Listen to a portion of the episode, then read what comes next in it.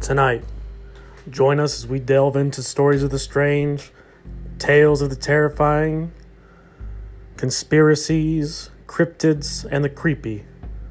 I'm your host, Agent H, joined by my fellow man in black, the G-Man. Welcome to Invasion of the Weird.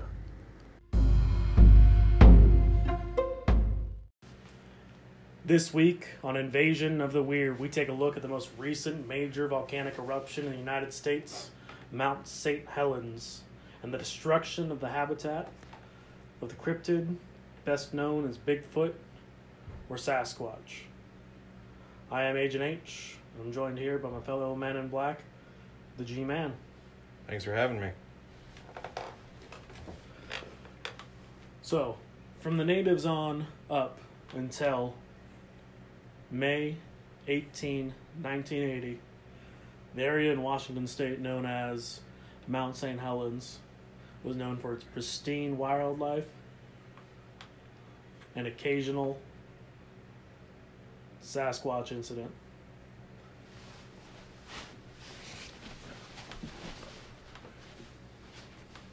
Yes, when it comes to the Sasquatch, I've only heard so much about it, but it's very prominent up there in that northwest area, starting from the Patterson film, I believe. I couldn't tell you what year it was.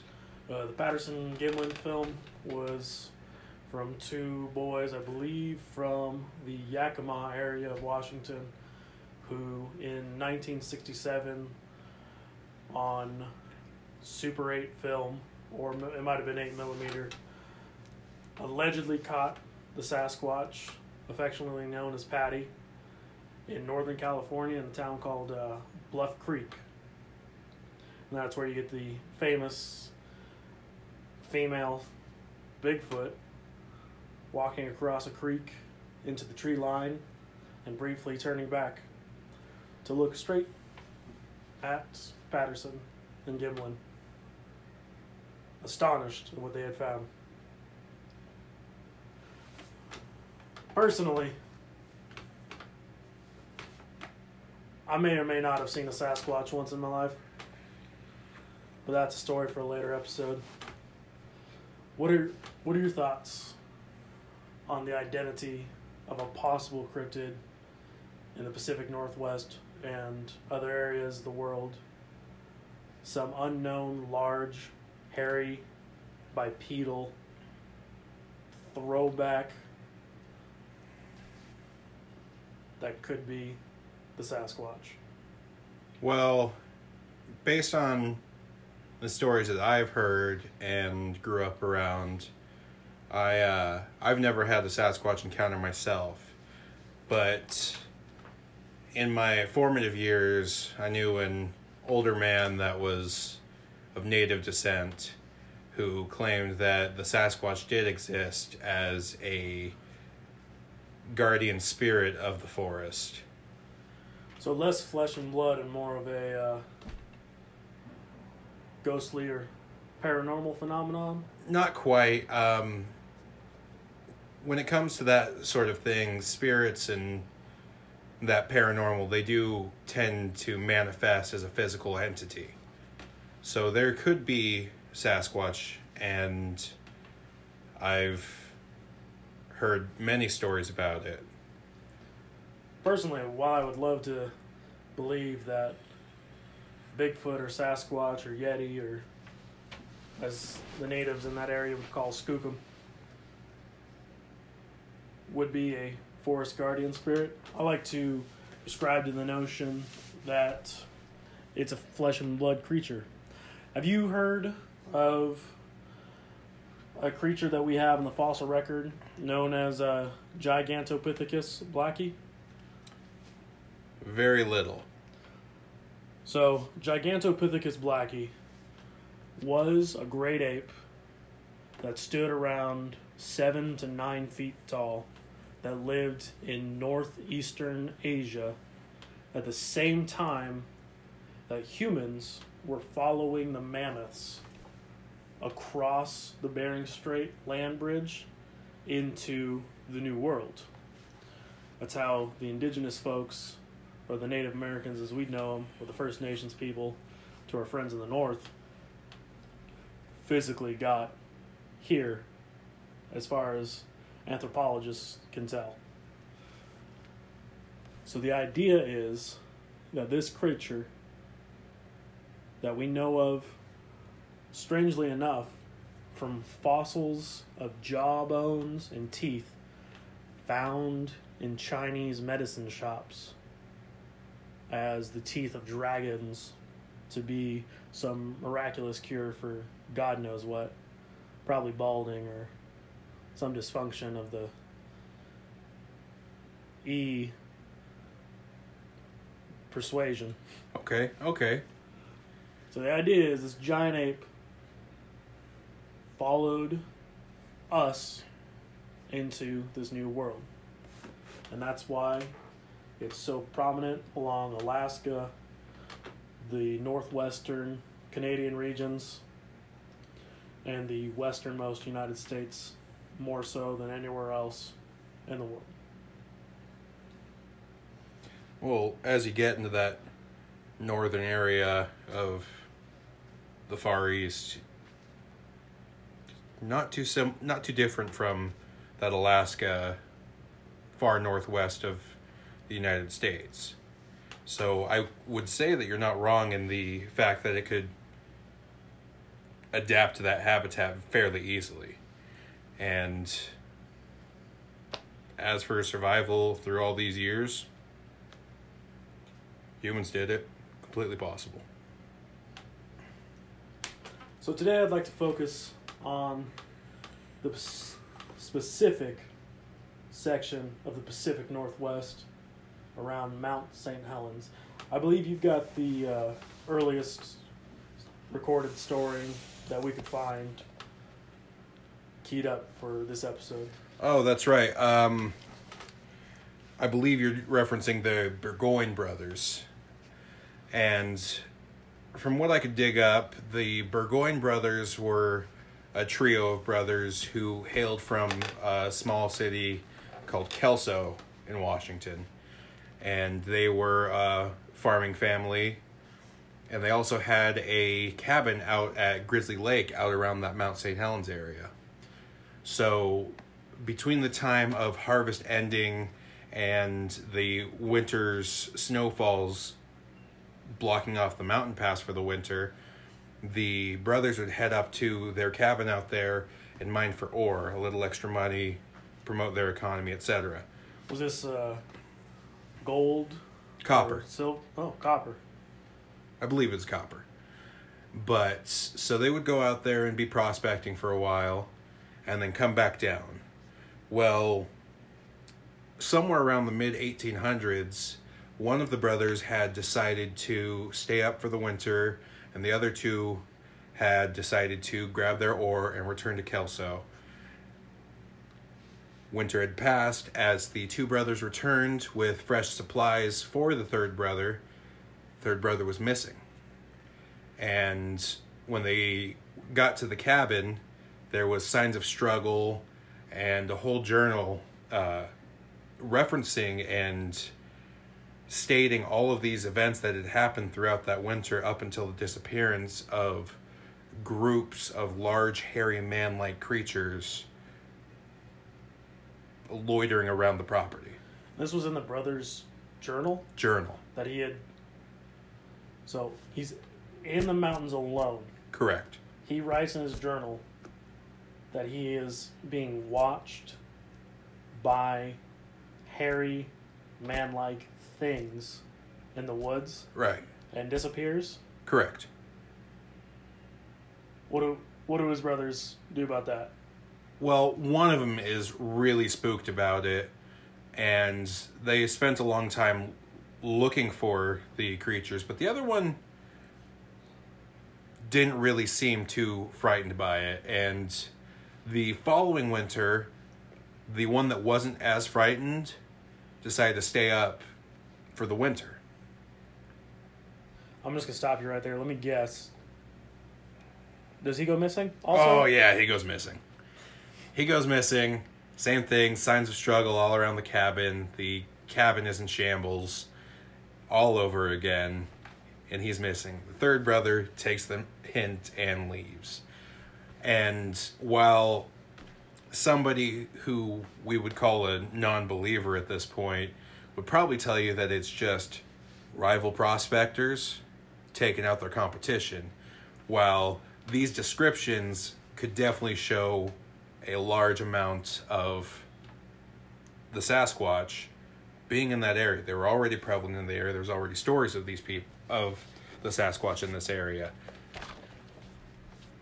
Was there any other evidence besides just what was written in the journal and the fact that two of the three brothers mysteriously vanished? The journal is the main amount of evidence that we have there.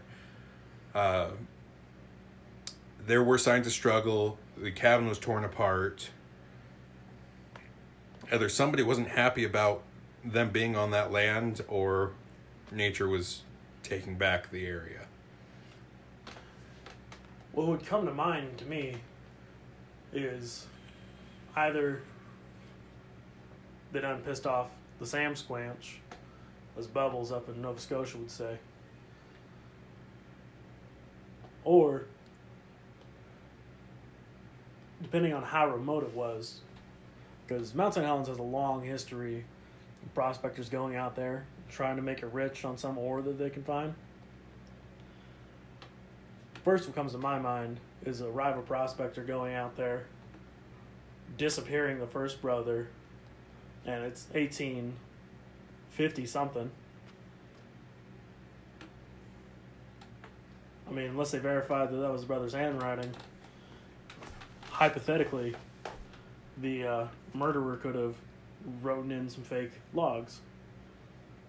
But then again, two of the three brothers going missing,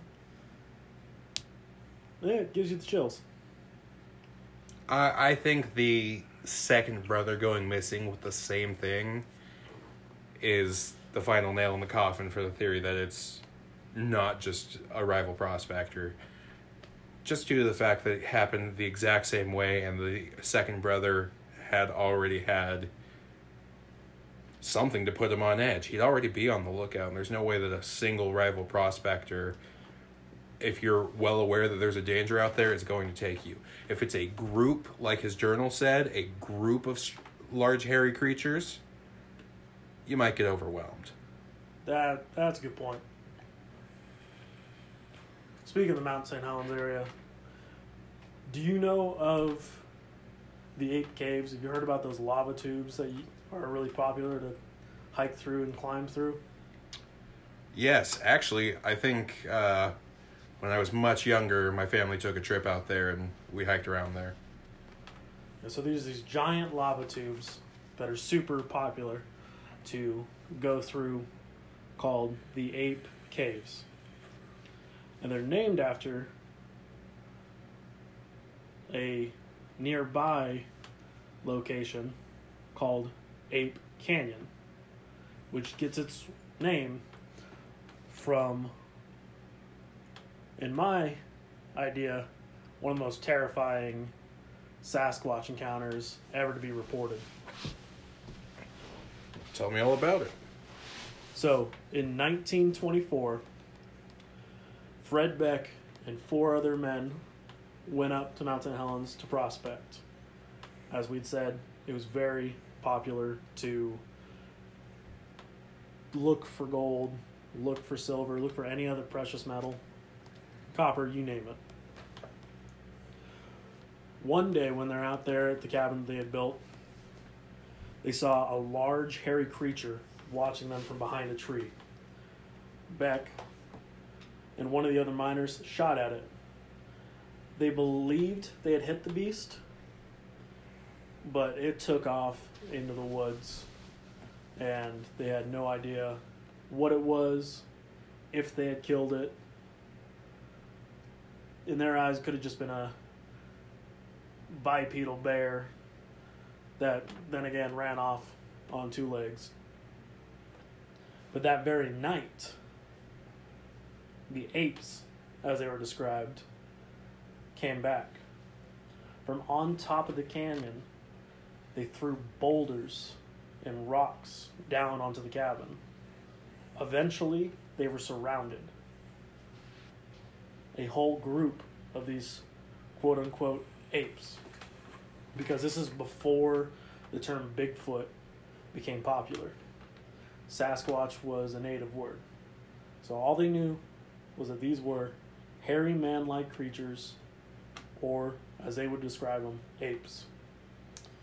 They surrounded the cabin, banging on the walls and trying to break in through the windows and the doors.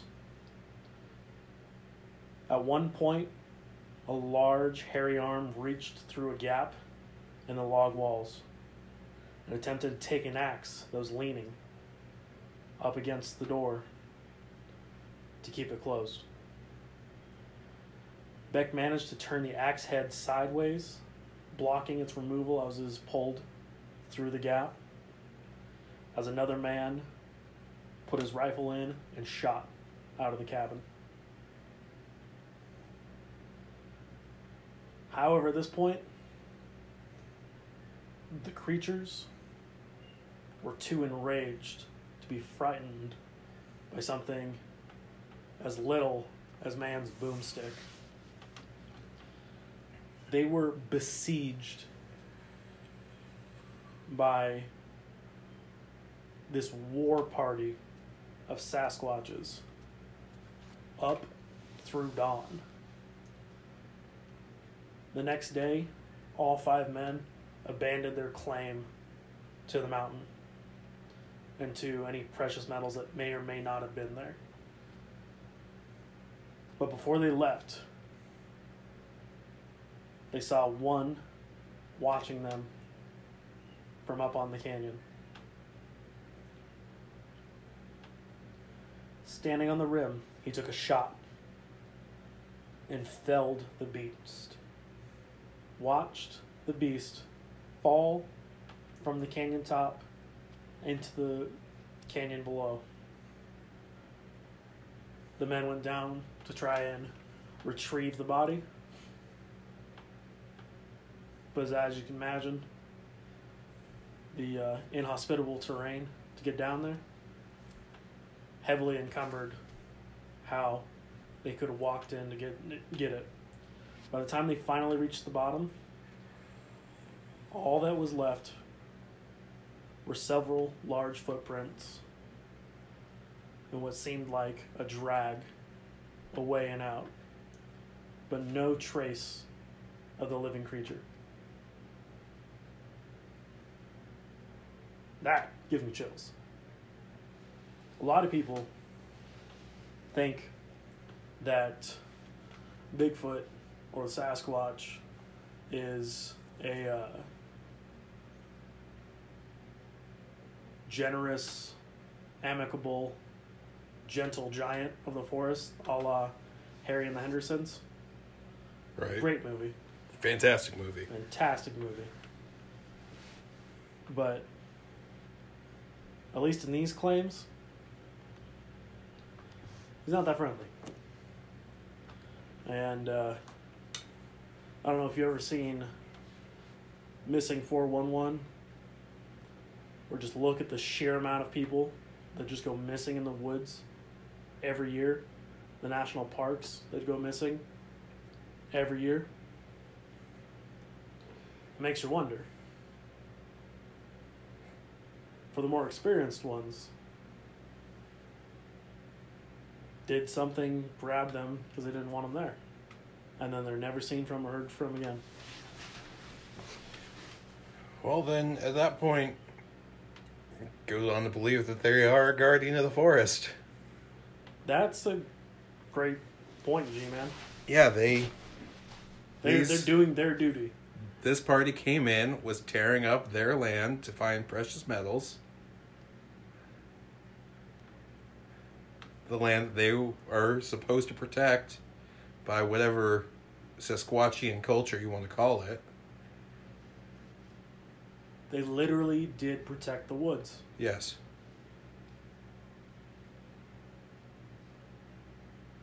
That actually blows my mind. I've never thought of it like that. Anyway, that's a good point. A literal guardian spirit protecting the woods from the incursion of man. It's like that scene in The Two Towers where all the Ents roll out of Fangorn Forest, destroy the white wizard Saruman and his mind of metal. Just trees and rocks. Nature takes back what's its, and there's nothing man can do to stop it, only delay it.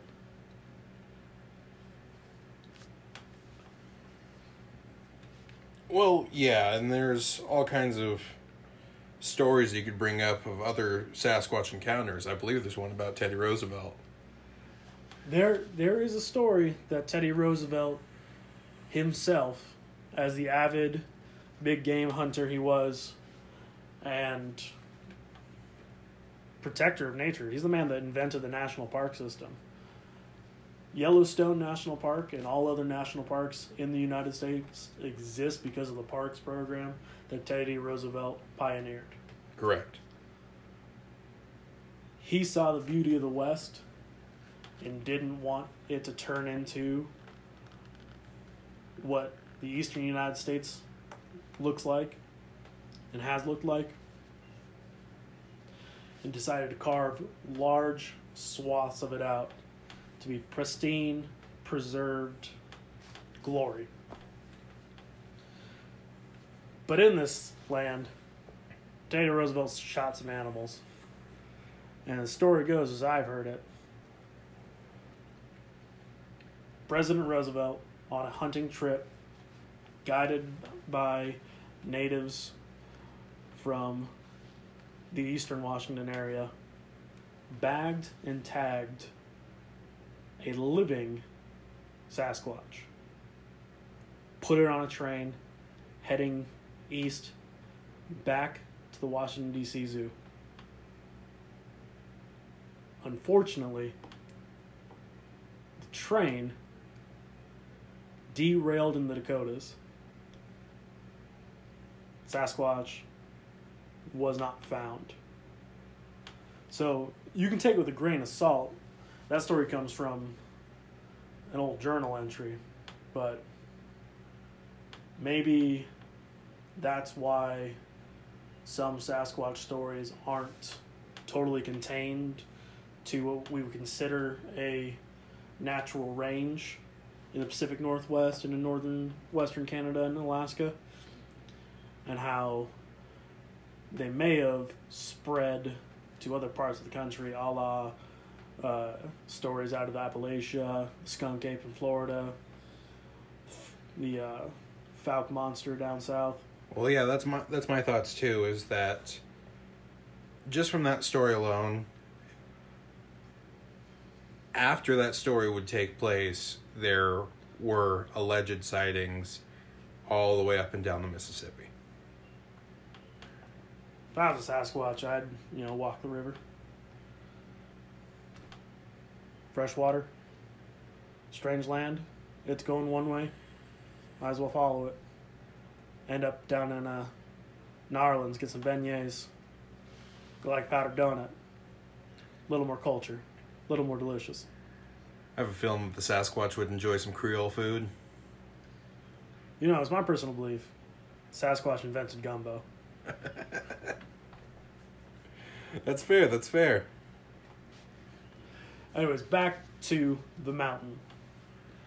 Stories and sightings of the Sasquatch in that area were heavy and consistent all the way up until, can you guess when? Is it the 1980 eruption? May 18, 1980, Mount St. Helens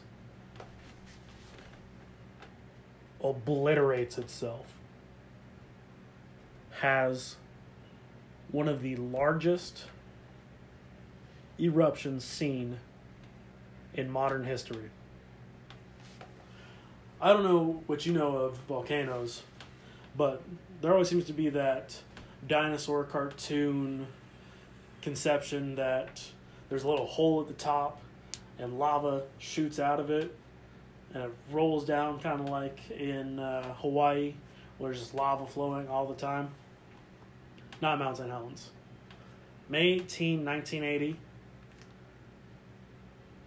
the whole slope of the mountain sideways exploded. We're going to put pictures up on the Instagram to just show what we're talking about, but it was absolutely insane. It caused giant volcanic mud flows that wiped out everything down valley. And if you go there to this day, you can find ash everywhere. Trees all knocked down from the blast. It looks like a bomb was dropped. Anyways, on the Spirit Lake Highway, near Mount St. Helens, is a gravestone marked Sasquatch, 1980, in remembrance of Bigfoot. Well, that would make sense. They don't have the shelter and are so closely indensed around the mountains that nothing's going to get through that, and it would probably wipe away most of their numbers. All the pines around the mountain were flattened. So even if a Sasquatch was as strong and as sturdy as the pines, it would not have lasted. Which brings me to a little-known story in the immediate aftermath of the rescue attempts in 1980. The Washington Guard was called in. Major disaster. As we do. The guard comes in after we have a disaster.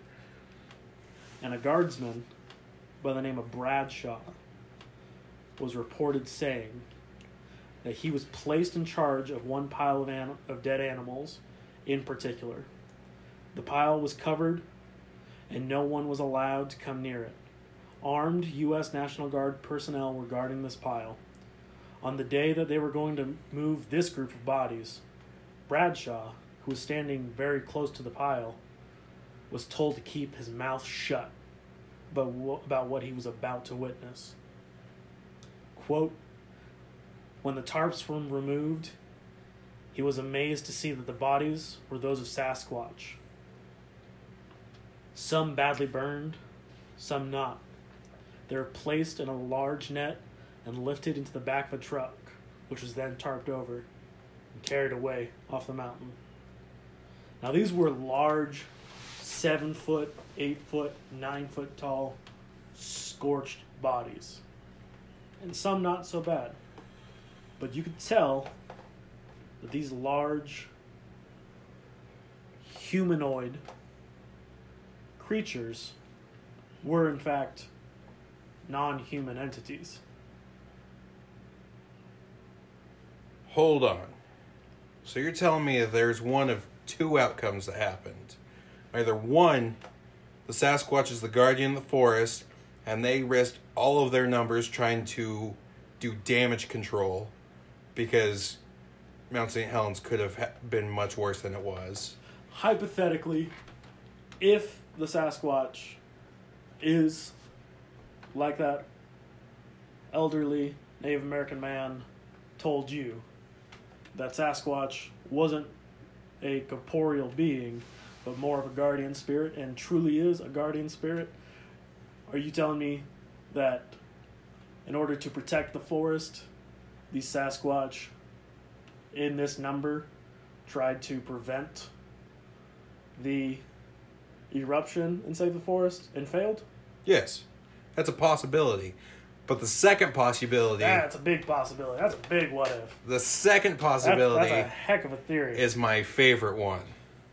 And it is... Am I going to like this? I hope so. Is this going to be... All right. I'm going to buckle up for this one. All right. So the second possibility... You got that look on your face, G-Man. You're gonna lose your shit, Agent H. The one large disaster to happen in Washington... in the past however many years... 40 at this point. is that one event that prevented us from having an all-out Planet of the Apes insurrection, a war, if you will, between us and the Sasquatch, because you know that out there at King County, where we have all the metropolitan cities on the coast, is trying to spread out up into that area. You're telling me that the eruption in 1980 of Mount St. Helens paused the rise of the Planet of the Squatch? I mean, it's just a theory. That is just a theory. A great theory.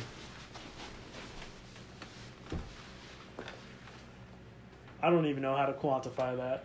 Well, then let's not, and we'll let the listeners make their own decisions on that. Actually, if you're listening in on this, send us your Planet of the Squatch ideas.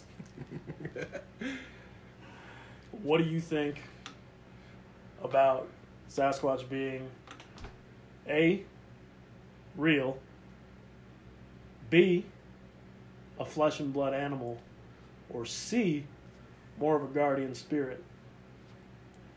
In those stories, guardian spirits take up and manifest as flesh and blood to carry out their motives on this physical realm. That is true. That is how it goes in those stories.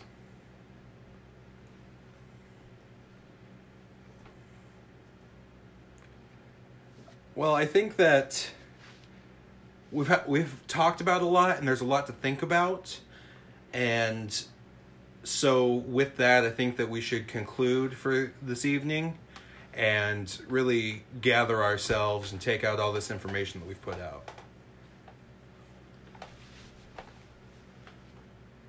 This has been Invasion of the Weird. I am Agent H. And I'm the G-Man. We are the Men in Black, back for another episode next week on Invasion of the Weird.